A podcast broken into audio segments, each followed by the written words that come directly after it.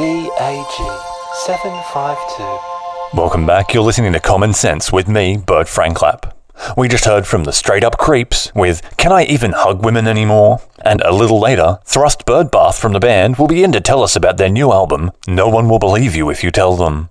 Right now, though, have you seen this frankly outrageous news? Just this morning, the principal at Spevens Lake Primary School, Jaconda Hackersley, refused to apologise for calling the school's end of year play a holiday show and not a Christmas pageant as is right and pure.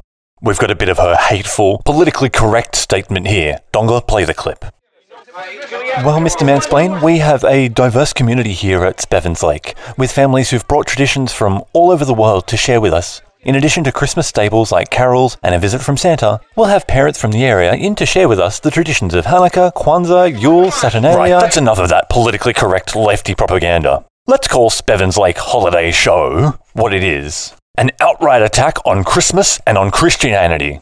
Miss Hackersley is attacking our right as Christians to have our beliefs at the center of everything in this secular nation. Anything less than a 100% focus on the baby Jesus is an assault on our traditions, all of which stretch back hundreds of years, reaching all the way back to when we stole or co opted those traditions from other belief systems to make ourselves the number one religion. I mean, what better way to commemorate the birth of our Lord and Saviour in the dry, dusty heat of Palestine 2,000 years ago than to cut down a variety of tree native to Western Europe and decorate it with snow and holly and tinsel, all the traditional reminders of the King of Kings, born in the Middle East to a virgin and her very good friend in a treeless, unadorned mud brick building filled with hay.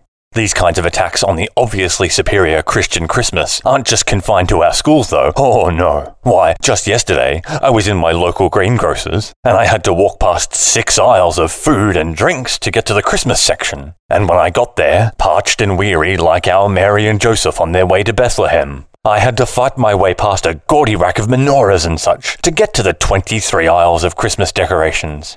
Why, it took me nearly an hour to see a jolly bearded face looking back at me, or to look upon the most holy countenance of Mother Mary. I tell you, I nearly dropped my mince pies when I got to the greeting cards. Happy holidays this, season's greetings that, and don't get me started on this Santa nonsense. He is Father Christmas for heaven's sake. Can't we even say Christmas anymore? Have the PC police gone and made that illegal for fear of offending the Muslims?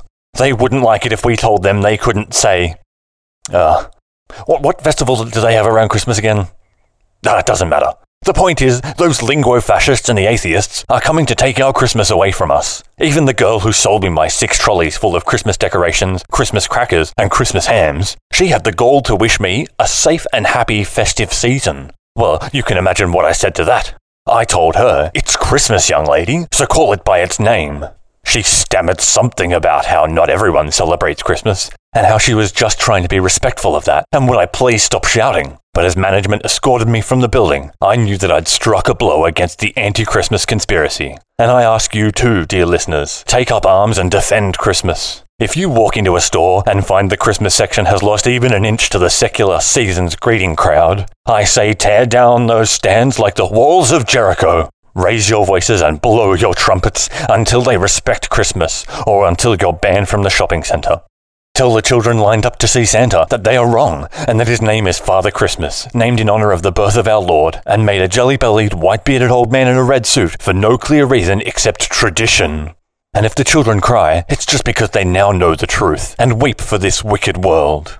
If you've come across these happy holidays heretics, tell us all about it. Double nine double four six one six one. We'll take your Christmas calls in a minute, but first, here's the Farnington Christmas Choir with their beloved Christmas carol, Merry Christmas, Sinners.